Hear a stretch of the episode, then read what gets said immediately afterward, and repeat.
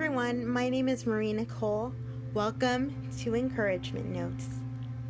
I hope that you would join me on this journey of discovering what God wants from your life as I pass on the lessons that I've learned in church and the lessons that I've learned in this life that God has given me.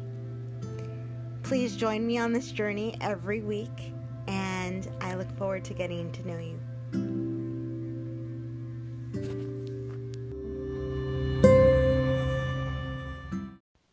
Hey, I hope all is going well and you're having a beautiful, blessed day. Today, I want to take some time and talk to you guys about gratitude. And so, there are a few reasons, there are three reasons why we should develop gratitude and the things that we need to remember when developing gratitude. Thing number one that we need to remember is that every good and perfect gift that we have comes from God.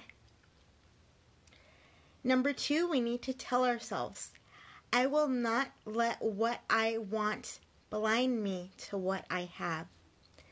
Number three, we need to remember that we need to turn every blessing into praise.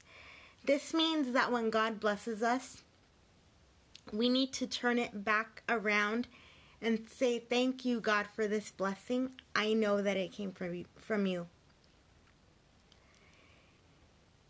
And so there are th- there are five things that gratitude actually does for us. Number 1, it removes toxic emotions. There is no room for both toxic emotions and gratitude at the same time. Number 2, gratitude actually reduces pain. Number 3, gratitude helps your sleep. Number four, gratitude regulates your stress. When you are grateful, you feel your stress less because of the good feelings of gratefulness. Number five, gratitude helps the feelings of anxiety and depression, it lessens it. So I hope that this finds you well and you're having a beautiful, blessed day and I will talk to you soon. God bless.